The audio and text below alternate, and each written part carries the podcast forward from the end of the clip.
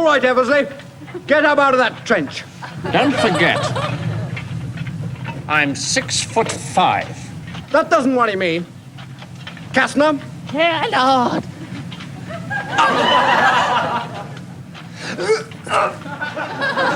Eleven foot three. I'm too tall.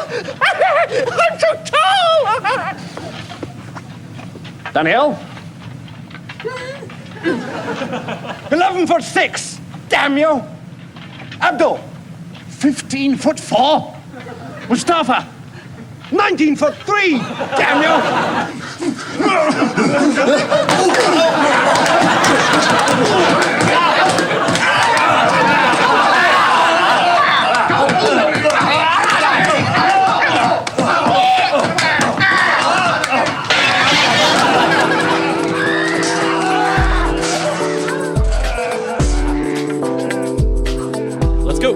podcast. Hi, my name is Andy, and I am. Uh, well, I don't say that. I say hi, and welcome to a new episode of Lucky Paper Radio. My name is Andy, and I am here as always with my co-host Anthony, Boys Night participant Mattox.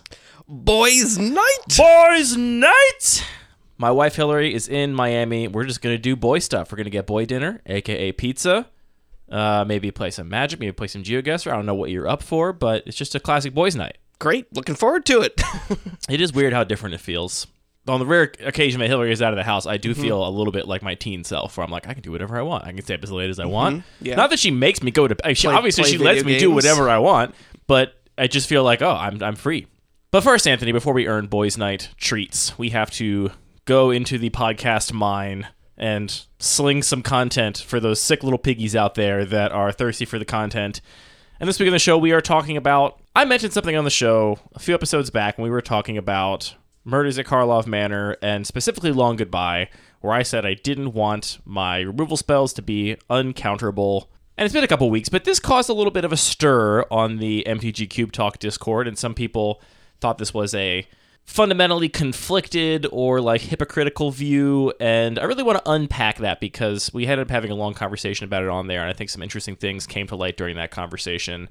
Let's just start with what it means to interact in magic.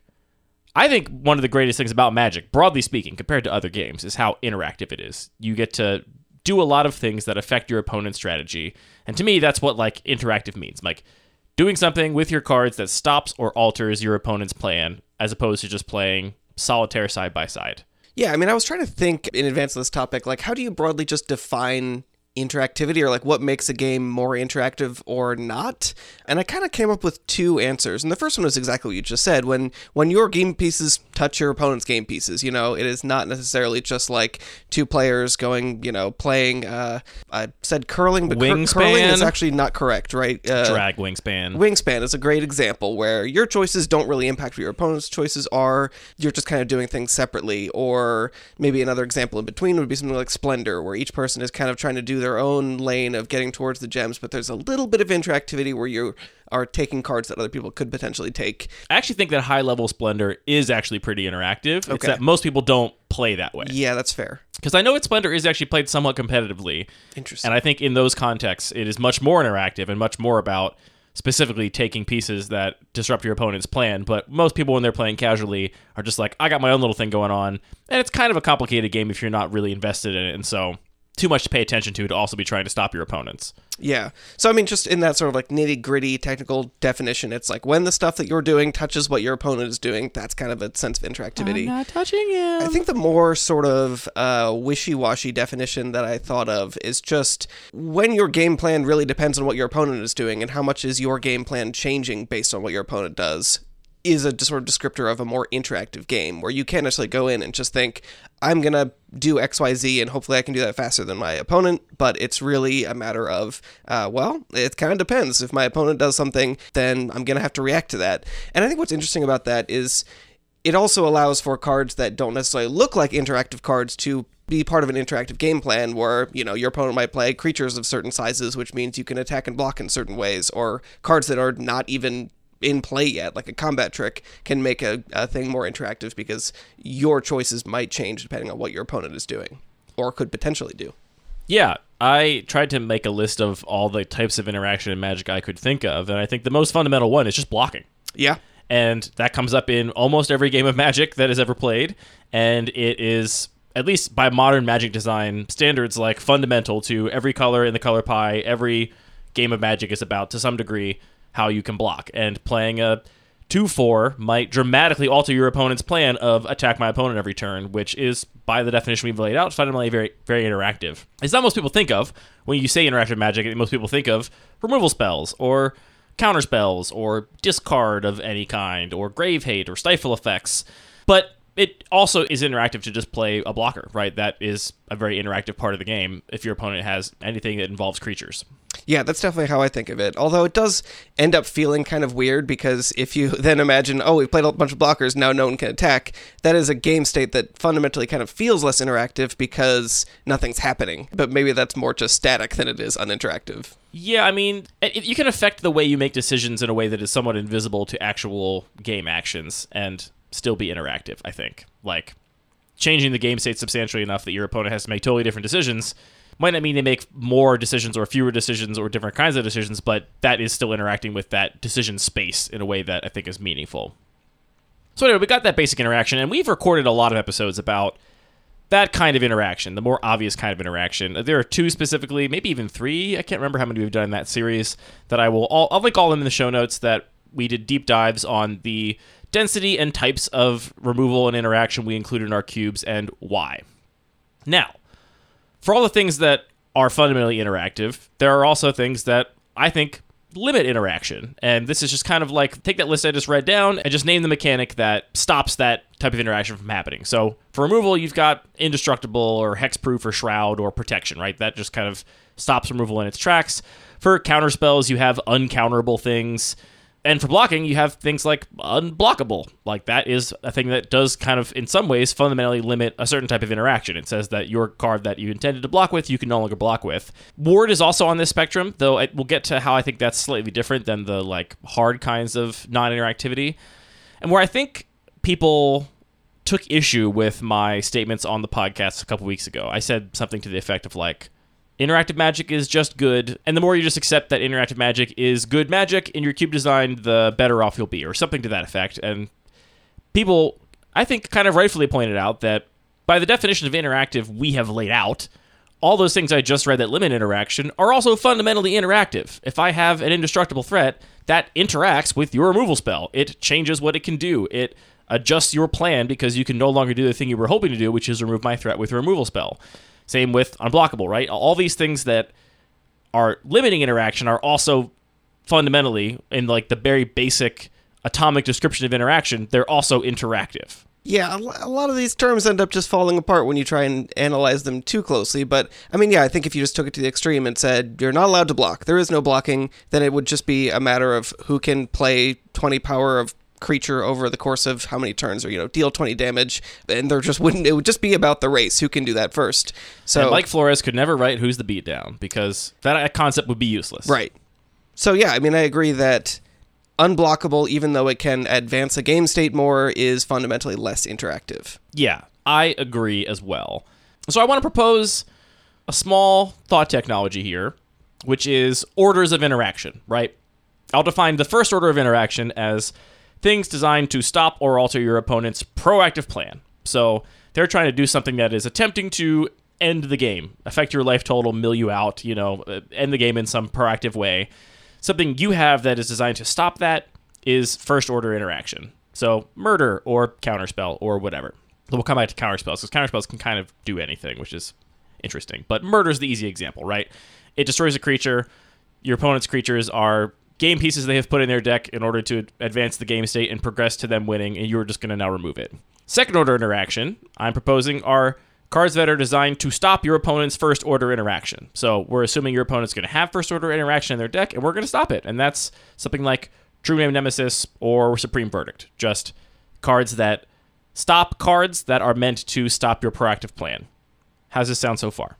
I see what you're saying, but yeah, I mean, I think you could look at those cards in two different ways. You can think of it as a different type of interaction in just like the very literal sense of these cards have text on them that means something that relates to each other. You could also just describe True Name Nemesis, I think, more accurately as just a very fundamentally uninteractive card.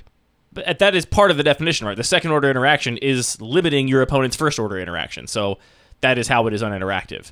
And I also mentioned Supreme Verdict. That is also obviously a first order interactive spell because it also destroys creatures, right? So the destroy creature part, first order interaction. The uncounterable part, second order interaction. Then you even have things like third order interaction, right? So cards designed to stop your opponent's second order interaction, and that's where you get to things like Diabolic Edict or Zealous Persecution to remove a True Nemesis. And this, I think, is really important for cube design in a nuanced way because I see a lot of people include cards in their cube like True Nemesis, and then say, well, because I have True Nemesis, I have to include all these other cards that answer True Nemesis because I don't want games just to end when someone plays True Name Nemesis. Which makes some sense, but then also begs the question if you don't want True Name Nemesis to be unremovable, why are you playing True Name Nemesis, right? Because if you feel like you have to add three or four edicts and zealous persecution and a couple more board wipes and things like that, that will actually answer a True Nemesis because you. And I did to be clear, this is the pot calling the kettle black. I had True Nemesis in my cube for years, and I had a package of cards where I was like, these are in here specifically because I need answers to True Nemesis and cards like it. And ultimately, I just realized uh, if this card is not going to be unremovable, then what is the point, right? Is the point just to like pop quiz your opponent and make sure they took one of the nine cards in the cube that can answer it? And is that particular like question a fun one to pose and a fun one to have to answer? And ultimately, I decided that it wasn't for my particular use cases. But I think theoretically, you could just continue to go up this stack of orders of interaction. And I think it can be fun for a cube to be about that. I actually kind of think the Degenerate Microcube is largely about that. You have a lot of like sort of layers of interaction and like trump cards that you're essentially trying to play that negate all the value of your opponent's cards in a way that I think does kind of level up like this. I even had to like cut down on some cards that I think people would probably in a vacuum think are very dinky and not that powerful. Cards like Seal of Removal, because I just had too many answers to a resolved Emrakul. And I was like, I want resolving Emrakul to mostly end the game most of the time. That is the point of Emrakul. If there are so many answers to Emrakul running around, like Seal of Removal, then what are we doing here, right? That's just not the point. So in that cube, I had to actually like very carefully tweak and meticulously balance the like levels of interaction there in order to like tune the threats to what level of non-interactive I wanted them to be because I do want you to be able to play an Emrakul in that cube, and I want it to be good. I don't want you to be a trap to channel an Emrakul, and then just you first match you lose to your opponent's Solitude, then you lose to your opponent's Seal Removal, then you lose to your opponent's Soul Snare or whatever. That's just not fun. But this is what that cube is about. The cube is about these big non-interactive threats. So I think none of this is to say that any one of these methods is like a way to make a more fun cube, but I think that a cube can be about different levels of these interactive orders, more or less. I'm not buying that these fall into a strict hierarchy, and I think maybe we're also kind of talking about two separate things where one is like what makes gameplay interactive, what does it mean to interact with your opponent, and the other is just like the functional like what do the words in the cards mean and how do they behave together? And when you say well i have this thing that is unblockable now i have this thing that can destroy or uh, let's just stick with true names i think it's a great example. It's like Yeah. this card is less interactive it's removed some things. Now if you say well the removal spells instead of murder we have council's judgment which is this famously confusing card that allows you to basically target things that have hexproof for protection because it's worded in an insane way. People love that card because it can destroy True Name Nemesis. And to me, that's not like productive layers of interaction. It's just like a lot of extra complexity and I find those kinds of discussions kind of frustrating.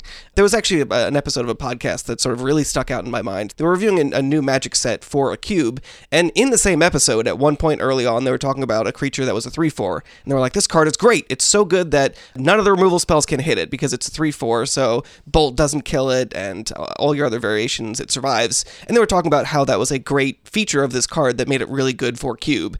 And then later on in the episode, they were talking about a removal spell which did four damage, and they were like, wow, this card is great. It deals with so many of the threats in the cube. Like, it's such a good card for cube because it deals with more of the creatures that you see.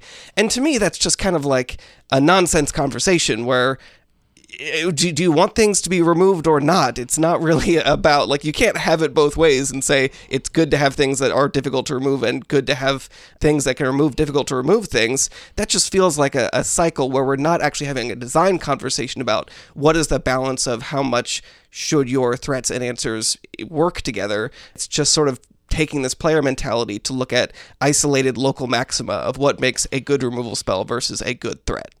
I kind of agree, though I do think that what you're starting to touch on is something else that I wanted to talk about with this second order interaction because in all of our conversations around first order interaction, right, we've talked about how it's kind of a big spectrum. You can't even really put it into buckets. I've tried to put it into buckets like hard and soft removal, basically, for the purposes of just trying to compare and get a rough sense of densities in different cube lists. But Flame Slash is, a, is an example we've brought up many times where that card kills like, you know, 95% of the threats in my cube, but it's still technically a soft interactive spell because if it's got more than four toughness, then Flame Slash can't kill it. And I think navigating those soft spectrums is both a lot of fun as a cube designer because you can really dial it in, right? You get to choose exactly how many removal spells are going to remove things with four toughness and greater, and you get to choose exactly how many things have four toughness and greater, right? That's a thing you have a lot of control over. And it's inherently a spectrum in the sense that you are not putting True Nemesis and Council's Judgment in. You're just putting in cards that are generic and work in this like much broader sense that you have this like knob to tune over. So that specific example of like, yes, we're going to add more things that dodge bolt, and we're going to add more things that remove things with four toughness. Like, it's a little weird to like juxtapose those, but I don't think it's actually fundamentally in conflict necessarily. I mean, I think it's in conflict when you are not thinking about those things as a design system and you're just, in both cases, kind of blindly pushing for this card is more powerful, like it is l- harder to interact with, therefore it is better. Yeah, I mean, it, it sounds like that conversation was probably mostly just about power, but I still think that you as a cube designer could be excited to get the right kind of threat that you've wanted for a while that has four toughness, and also another removal spell that answers four toughness things. Like that is totally reasonable to like want both and have a space in your cube for both, right? For I mean, sure. if if you take a, a, the argument and extend it, extrapolate it a little bit, you can say like, well, why put threats and removal spells in your cube? They just negate each other. Like, what's the point of doing that? I don't think that's what I'm saying. well, maybe I don't understand then, right? Like you're saying, like you can't be both excited about this thing because it is good against some cards and bad against others, and also this other card that is in the category of cards that it's bad against. That kind of negation of another card is like fundamental to the game. I feel like, and there's a lot of that in every cube. It Sounds like it was more the reasoning that bothered you, not the actual excitement about the cards themselves. yeah, absolutely. The threat can be good if you have nothing better than a bolt, and you can also get one thing better than a bolt and be like, great, now I have an answer to some of those bigger threats. Right. I mean, it just feels like the conversation was all about let's evaluate the power level of cards in sort of a vacuum. And if you had just sort of taken that uh, to the entire cube and said, well, let's bump all the toughness of all the creatures up by one and bump all the, the damage dealt by all burn spells up by one, you've actually not really made a change. So, from a uh, whole system perspective, those concepts didn't really make sense to me. Sure. And I think that's a similar thing when you're talking about these orders of interaction. If we are continuing to make more cards more complex to catch the edge cases and override the edge cases of these cards, we end up in a similar space, but with just like cards that are a lot wordier in a lot of cases. Yes, that I agree with. A lot of cube designers, I think, push themselves into these like higher orders of interaction, that at least as I'm describing them, because what they're actually fundamentally desiring is base level interactive magic. And when you start adding cards that have that second order interaction, they have hexproof, they have uncounterable, they have unblockable or whatever, then in order to maintain the interactive magic that I think a lot of people fundamentally like it or are drawn to, you end up putting in answers to those cards to negate that when you actually could just ignore it altogether and just not put in any of those cards and have the same basic outcome of you have threats, you have answers, the answers work, and you get to just keep playing magic. Right. I mean, there's a different emotional experience because people see True Name Nemesis and they're like, wow, I've played this in Legacy and the card is insane and I mean, maybe difficult 10 to. years ago. Well, sure.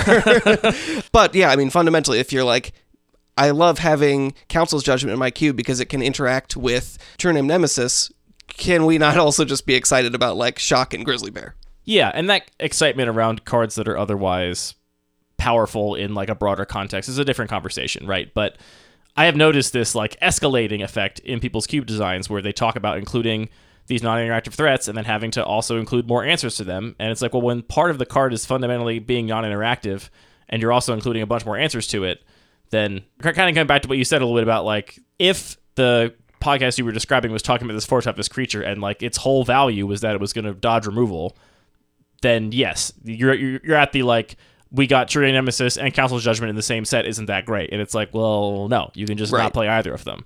Right, and there is obviously there, there's a thing about having more texture. If you play a cube that is all just grizzly bears and shocks, then every threat can be responded to with every answer. There's you know sort of a, a degree where the the game can break down to a very simple type of decision making where it's just about a matter of do you have more shocks than I have grizzly bears? So that's sort of an interesting space where it's like, well, I want to if there is a variety of threats and answers, you end up with inter- interesting decisions about how much do I prioritize the efficiency of lightning bolt versus the absoluteness of murder. Do I want to balance that? Do I want to balance having a mixture of both lightning bolts and murder so I can deal with both small threats efficiently and large threats absolutely? There's like a lot of interesting texture that creates interesting decision space there, but I do think that when it comes to a lot of these sort of like one-off interactions, it to me gets a lot less exciting and there's a lot less payoff there.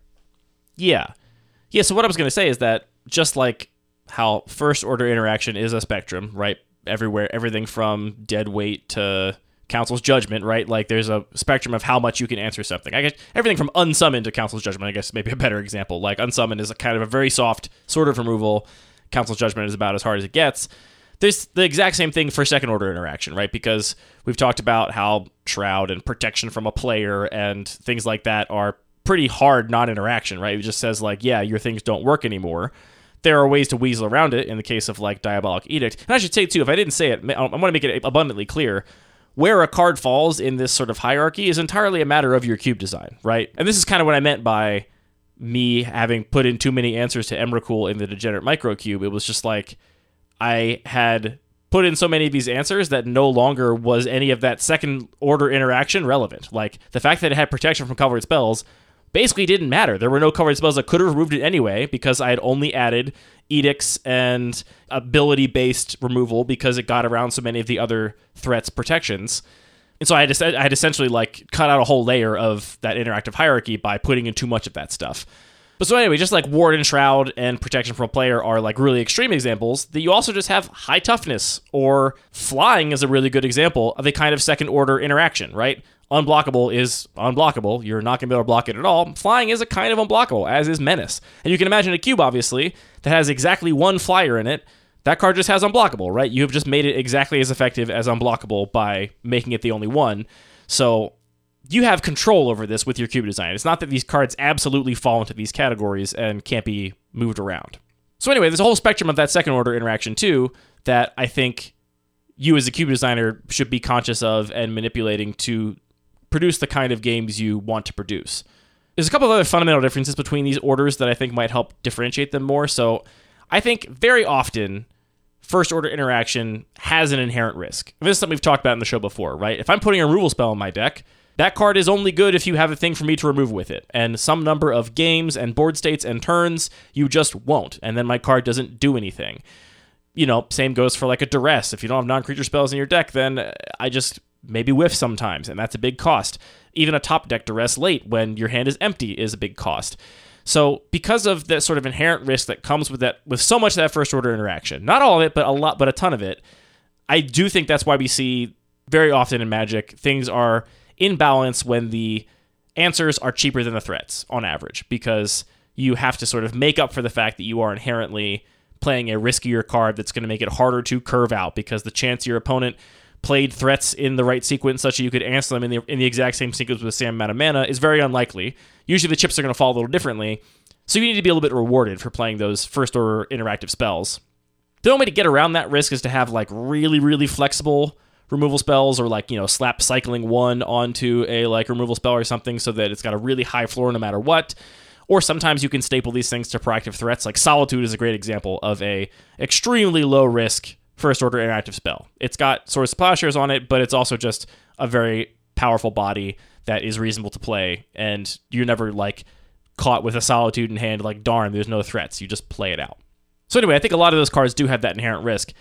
I think that second order interaction very often does not have that same risk because a lot of the times it takes the form of an ability on a threat. And the fact that it's on a threat means that you do get to just curve out. You just get to play one drop, two drop, true name nemesis. You don't have to wait for your opponent to play their removal spell in order to get advantage out of that second level interactive ability.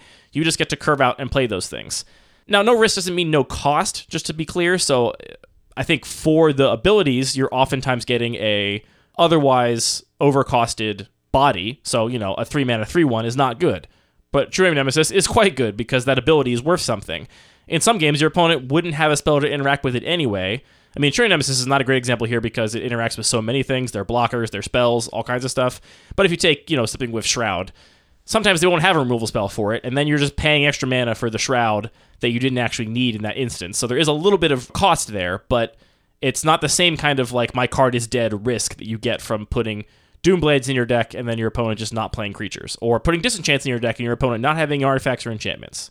Yeah, I mean, I think even just the example of flying is a great example where it is, in some ways, it is a less uh, interactive mechanic because your normal creatures cannot block it. Yeah, I mean, it is definitely, I think, fundamentally. And I've actually, it is rare, but I've heard one or two people say that they really just don't like flying, which uh, really took me off guard because it just seems like one of the most fundamental parts of Magic, and it's just such a easy to understand keyword that many people enjoy. But yeah, I mean, you are usually the way that the cards are designed is intentionally to say the drawback of giving a creature flying is it's a smaller creature, so you're not able to kill somebody as quickly, and that creates an interesting tension and texture of how you're designing your deck where you're trying to decide between do I want more efficient stats or do I want the flexibility of being able to uh, attack or block with less interaction and similarly, do you want to have some mixture of creatures with flying to be able to block your opponent's creatures with flying? So there's a similar kind of arms race between how much do I need to be able to interact with you on this different axis of creatures that can fly. And the sort of end result is if you just give everything flying, then nothing really has flying, so you're in the same place. Right. So really, it's about having an environment where you have a mixture of things that gives players an interesting uh, sort of decision to decide what kind of distribution is going to be the most efficient. Yeah, and something we were talking about when we were having this conversation that uh, Parker actually said is Parker was like, "We've all played that game of Magic that is like awful, where your opponent just has nothing but removal spells, and it's just like not a fun game." And I think a lot of people have played that game of Magic. I do think that in your average cube, if you are just kind of designing a cube with modern cards without any like crazy restrictions or like really weird goals, I think the like removal dot deck deck is likely to be quite bad in modern magic because we have so many threats that generate additional value in some sense, either whether it's enter the battlefield abilities, die abilities, making tokens, just things that are incrementally better against removal. And also, it's, it's worth saying that in modern magic, the threats are just much more powerful relative to the removal spells compared to old magic. So I think that actually that deck is usually not very good. And the other thing about that experience that Parker's describing, which I've certainly had, right? I've been on that side of the board and been like, well, I just I'm an aggro deck, and you you, you played four removal spells in the first four turns of the game. How am I ever supposed to win this game?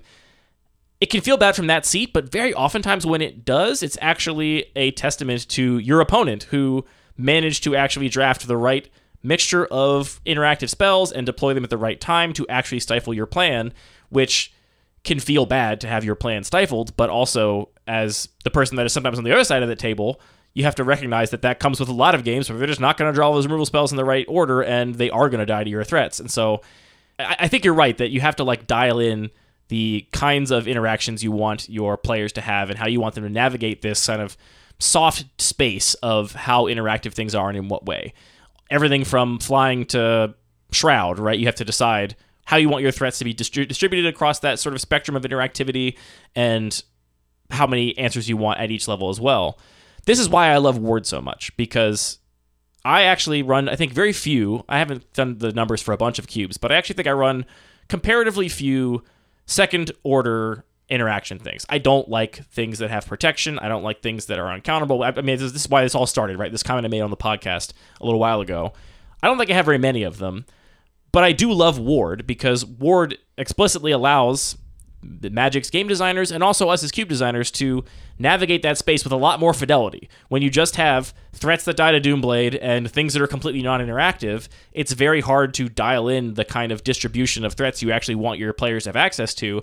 When we start adding in things with Ward 1, Ward 2, Ward discard a card, Ward pay 3 life, that makes that space so much more interesting and interactive that I think that's why I love that mechanic so much. I think it's just a really exciting opportunity to have way more fidelity in that spectrum than just non-interactive and interactive.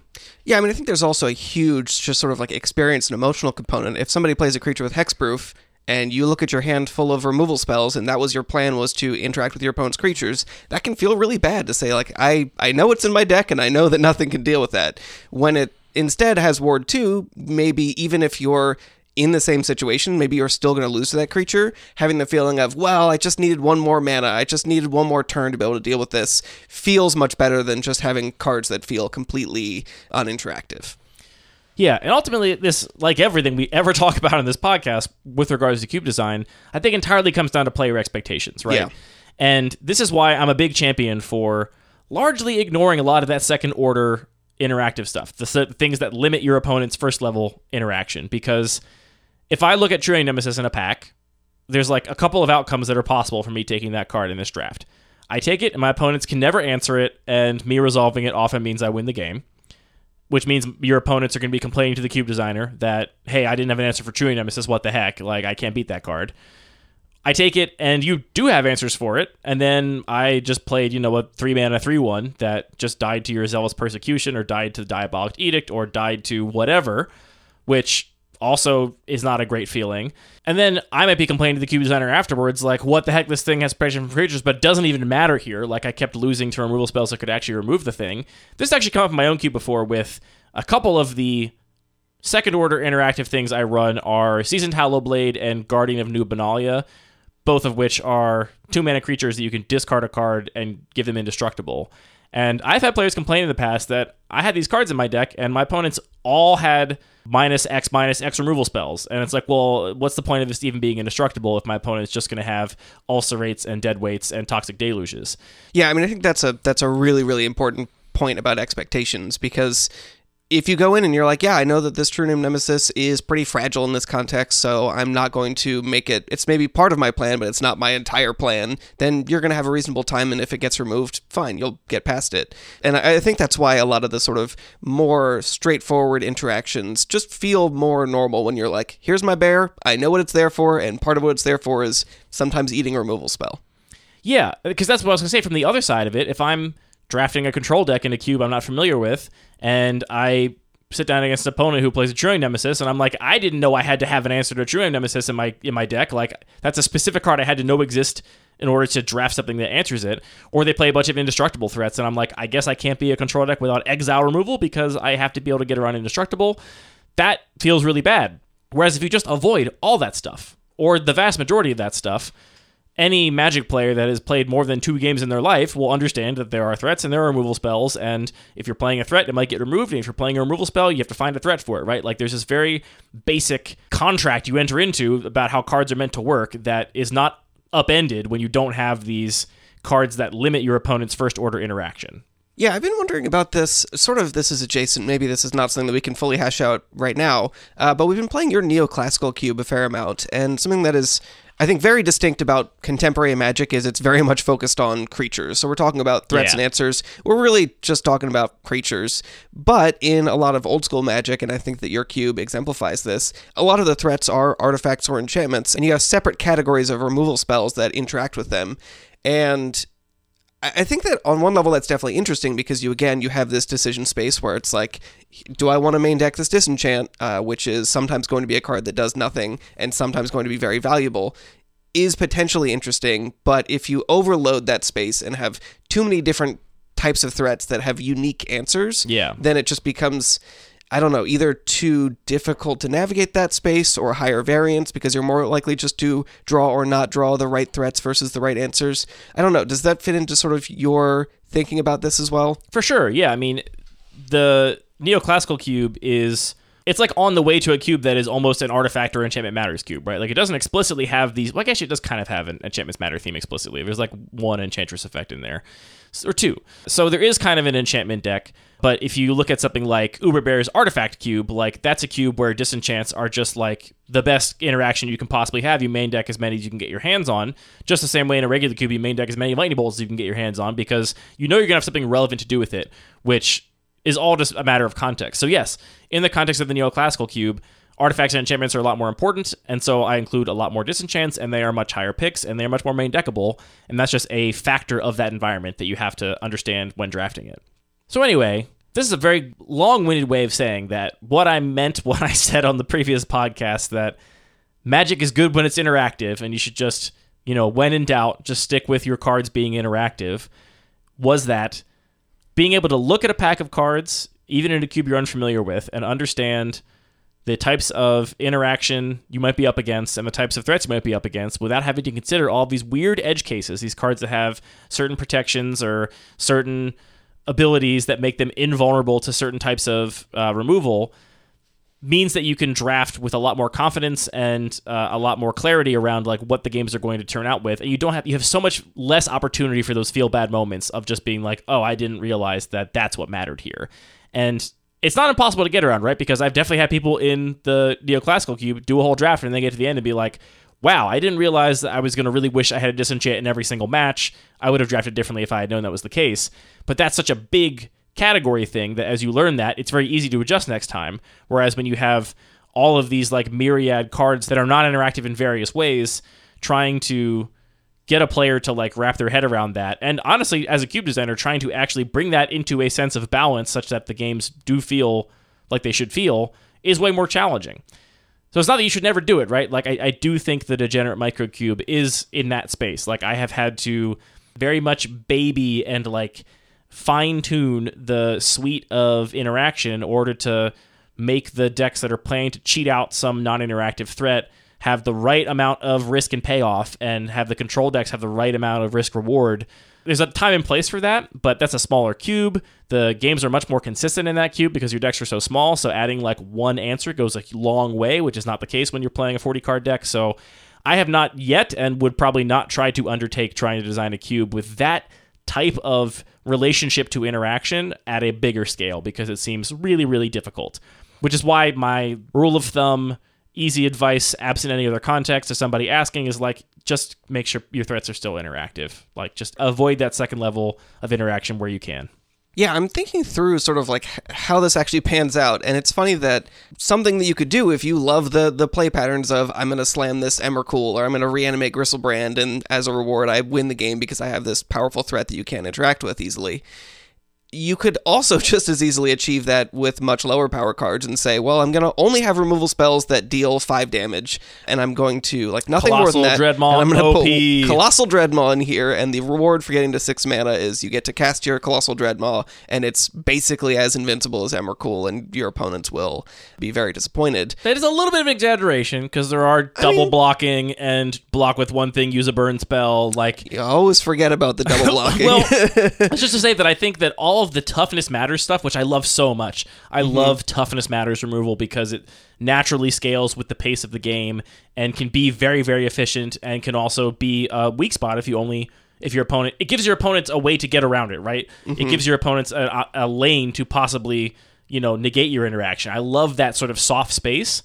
And it is a lot softer than just saying Emrakul, right? Like, Yeah. no matter I mean, what. And I think that also critical to that, to that is, like we said, setting expectations is really, really key. And if you go into this draft and people don't realize, like, imagine it's a Colossal Dreadmaw, it's great. People don't necessarily realize going in that both as the person playing it or the person trying to answer it, that this is what the key threat looks like in this environment. They're not going to necessarily have a good time.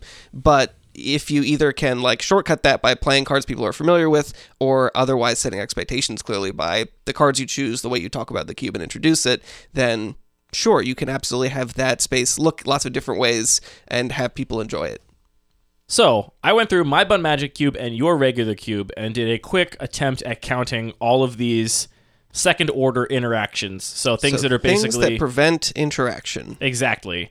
Let's start with the Bun Magic Cube. Do you want to just guess? Don't try and count right now. It's too hard. Just Okay. you've played the cube a bunch. Just you know, ballpark it. How many do you think I have in the cube? That how big is it it's it's exactly 360 it's right exactly 360. i'm gonna guess 12 I've got 11. okay i'm i'm pretty good at this game sometimes that's very close.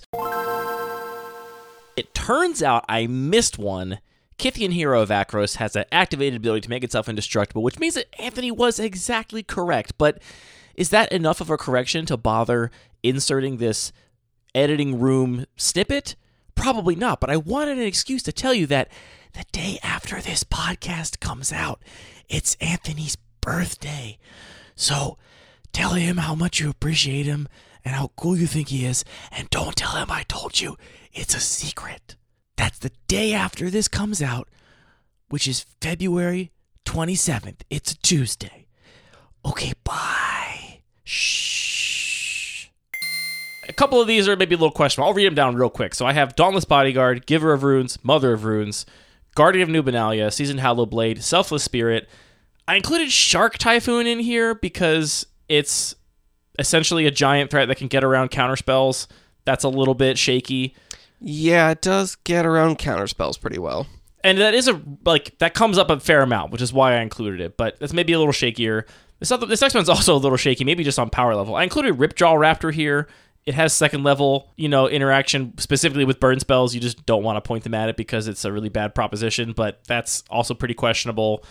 Then Teferi Time Raveler, Abrupt Decay, and Supreme Verdict, which are all kind of you know undeniable. So that's my suite of second order interaction. The things that I have that limit your opponent's ability to interact. It's it's funny that Teferi Time Raveler comes up because that is a card that historically you really enjoy. I love it. And a lot of people really do not enjoy for the fact that it is eh, not interactive in certain ways. Yeah, uh, this is a card that Explain that. I mean, I think we talked about it on the show before. I think this card has a big reputation from constructed magic because it is a nightmare to play against in constructed. It like totally warps any instant speed interaction, specifically counterspells. It just turns off opponents' counterspells, which is really powerful in a lot of contexts.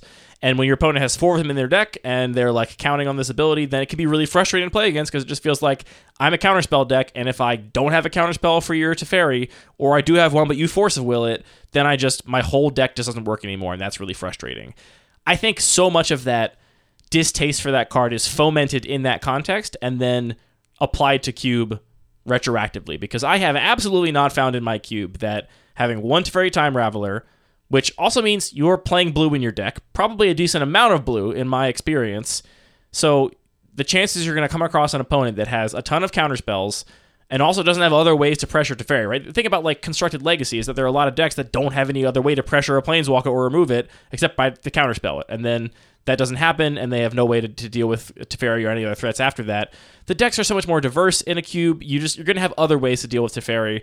I have found it that it plays like a really, really good repulse, and I, I like it a lot for that reason. get get ready for the comments on this. Yeah, whatever, it's fine.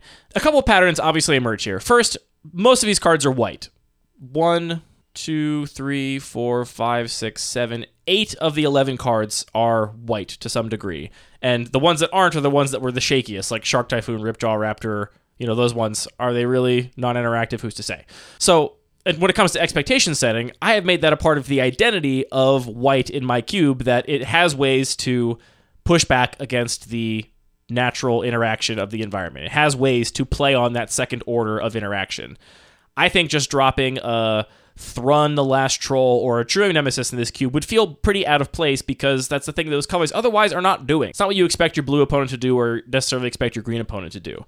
So that's one thing I noticed. The other thing that I noticed is all of these, every single one of them, except for the uncounterable ones, are face up, right? You have a turn before your opponent untaps with Giver of Runes or Mother of Runes. The Dauntless Bodyguard, Seasoned Hallow Blade, uh, Guardian of New Benalia, Selfless Spirit, they're all face up, which means that you are not getting tricked or trapped or like getting a spell unexpectedly stifled because you didn't know your opponent had some something up their sleeve. You have the thing information that you have available to you to try and make a play appropriately which in my cube often means that you might have to spend two removal spells to get rid of that mother of Runes, but you can know and prepare for that and you play to a line where you can actually make that happen. Or you play to a line where you get it tapped down on your opponent's turn because they really want to protect it and you are able to untap and do something important with your turn. So because of that i think that like layer of that face up i think is really important to me as a design goal which is the thing i haven't fully articulated until i like actually described this kind of interaction as like a discrete thing, this like second order of interaction. And that being face up, I think, is important to my design goals. And also being kind of unexpected color combinations is also important to my design goals. The other ones, Ripjaw Raptor, I don't think is actually very good here. I'm trying it out for now, but I just don't think it's powerful, so I don't think it really matters. It doesn't really have an effect on the environment because people aren't playing it that much. The Abrupt Decay, I've said before and I'll say again, if it didn't have Uncounterable, I would like it more. Like, give me any other little trinket text on that card. Make it Surveil 1 or something. I would like it a lot more than the fact that it's Uncounterable. I'm playing that in spite of a thing about it I dislike. Supreme Verdict is a weird one for me, and it's mostly because I do want control decks to have a little little leg up. And that card so strongly signals blue white control and gives you a like very safe reset button that even though it is on its face not the kind of card I do like because it is this second level of interaction, it is supporting a specific deck that I really care about, and so it fills this slot that I want to fill effectively. Does that make sense in terms of an approach to second order interaction in the Bun Magic Cube? Yeah, I mean, some of these are. They feel more to like the ward end of the spectrum than the hexproof extreme. Yeah. Uh, just because, you know, people are still discarding a card for Seasoned Hallowblade, or they Right. can only tap their Mother of Runes once a turn. So there are still ways to interact with these cards. They're all soft stopping. yeah. Right, right. But I see what you're saying overall. Now, do you want to guess how many cards I identified in the regular cube as belonging to this second order of interaction? I think this is going to be much more variable depending on how you count some cards. I would say overall fewer, but if you're counting Ripjaw Raptor, maybe you're counting Silver for a Partisan. Uh, I don't know if I you're will counting tell you that I like. did count Silverfur Partisan as I did count Ripjaw Raptor. Are you counting stuff like Shelter? I mean, that kind of more just plays like Shelter a for counter spell. sure. Shelter for sure, but That is isn't it. That's, that's what Shelter does on the card. It like explicitly counters a removal spell, basically. but isn't countering a spell just the first level of interaction? Well, the thing is, counter spells can be used at any level, basically, Mm-hmm. because if it just says counter target spell, you can counter an interactive spell or you can counter a proactive spell. They're very flexible. But is not the like textbook use case of shelter your opponent tries to murder your thing and you say no, I draw a card with like just below that being uh, give my thing protection from your team shouldn't and then you also him. count all counter spells? I don't think so. Why not? Because counter spells can do anything. When you put a counter spell in your deck, you have to you get to decide how you want to use it. When you put shelter in your deck, that's the one way you can use it. The other thing you can do with it is you can keep a two land hand and then try to shelter your opponent's creature to try and draw your third land and then realize you're not allowed to do It's that. It's also oh you can't do that. You can't. I guess it would be really bad to pop off auras. Is probably why they do it that way. They didn't want you to be able to like do that. Target creature you control. I've made that mistake. So I'll tell you, I counted twenty one Okay. in the regular cube. I'll I give was, you the I was gonna guess like twelve again. I'll give you the list, and you can uh, tell me where you think I've where I've gone wrong. So you also have Seasoned Hallowblade. You have Adanto Vanguard, which I think fits into Mm-hmm. that category as well. You also have Selfless Spirit. I did count White Mane Lion here, as again, I think that is largely what the card does. Is it stifles removal spells? We don't have to have the whole conversation about combat tricks and if, you know whatever that we've had before about White Mane Lions and you know having that kind of trump card that like secret up your sleeve that like messes up your opponent's plan. That is a thing I tend to not like, and you are much more receptive to. We don't have to go into that all again, but I think it does kind of fit in this category. You've got Shalai, you've got Emerge Unscathed. Oh, Unscathed. Shalai is fully this thing for, sure. For sure. You've got Emerge Unscathed, which also that thing. Uh, Ephemerate is a card I'm putting in this category. And this also, I think, gives me more language to describe why Ephemerate is a frustrating card for me to sometimes play with because it belongs to this category. Feat of Resistance, Shelter, Valorous Stance, the Channel ability on Touch of Spirit Realm, Tolarian Terror, Kasmina Enigmatic Mentor. Okay, maybe the softest one here, Newscraft Mob? I think Newscraft Mob is cool. That's all I have to say I'm actually going to take Newscraft Mob out after after saying it out loud. Yeah, you got 20, not 21. Feldon Ronom Excavators in the same category as Ripjaw Raptor. Very soft, but you know, still kind of matters. Oh, That one even they, they both have like kind of pseudo unblockable as well. So they, I think they do kind of fit in this category. Ranging Raptors, Silverfur Partisan, Undergrowth Champion, Blossoming Defense, Snakeskin Veil, and I'm going to put Giant Growth in here too. But Giant Growth again is now the most suspect now that Newscraft Mob has been eliminated out. I'm I'm not sure I'm buying putting hexproof and a protection spell in the same type of category because hexproof is clearly saying this card did what it did before, but if we add hexproof, it is now uninteractable. If I'm spending a card to protect something, that's still just a normal transaction of cardboard rectangles that do stuff. I see what you're saying. That's an interesting point. So you're saying like Snakeskin Veil doesn't belong in this category because I had to spend a whole card on it as opposed to it just being an ability staple to a creature. Right. I mean, it's more interactive because like you, you can you can interact with it. you can do another removal spell in response to my snakeskin veil, and then you still get one for one interactions. It's definitely softer, right? It's definitely softer Mm-hmm. than True Nemesis or whatever. But I mean, I, this is the thing I think is just different about you and I. You like like to protect your stuff. yeah, Like, I want to be safe. yeah. You like to be safe. You like to protect your stuff, which is totally fine. I mean, honestly, like none of these Love cards. to, to cast uh, Tooth and Nail and get Avacyn Angel of Hope and uh, what is it called? Archon of Endurance, the thing that gives everything hexproof. yeah, Archon of Endurance. just, yeah, just be very safe. archetype of endurance. Archetype not of archon endurance, of that's what endurance. I was like, wait a minute, it's a pig. It's not an It's archon at pig. all. Yeah, and I, honestly, like, I think you've done a really good job with the regular cube of making sure that all these cards also do a bunch of other stuff. Like these cards are also interactive with themes and mechanics that you have woven throughout the cube. You have a lot of heroic matters stuff. You have a lot of things that care about targeting your own creatures. You have a lot of things that care about creatures' power and toughness. So Snakeskin Veil is, you know, a thing that just says, haha, your removal doesn't work right now. But it's also a thing that triggers your heroic and does all these other things that matters for your cube, which means that these cards are still multi-dimensional. They're not like they're this is all they're doing, right? Where when you put a True Name Nemesis in a cube, it's kind of it's really difficult to be synergistic with True Name Nemesis, right? Like equipment, I guess, because they can't block it and they can't remove the creature, so it's good to put an equipment on it. Is that synergy? Maybe. Uh, write in and tell us what you think. But these cards you've put in here, they're all on this, again, softer spectrum. You have nothing here that's, I mean, the hardest thing is Shalai. Shalai does give you and the rest of your team hexproof. So if your opponent has removal spells that can remove anything but Shalai, then they're just kind of out of luck. But that's not that common. I don't think I've, I've not seen it happen very often. And Shalai is a big 3 4 flyer. Usually that's what you're going to remove anyway. So I've not seen Shalai be frustrating, but that's definitely the hardest line here in terms of like actual non interactivity that you include. Otherwise, you and I are both playing in this sort of very flexible spectrum.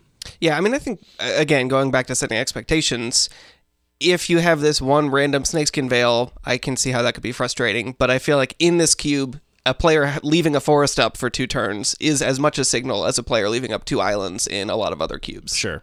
And the trading a card thing is interesting.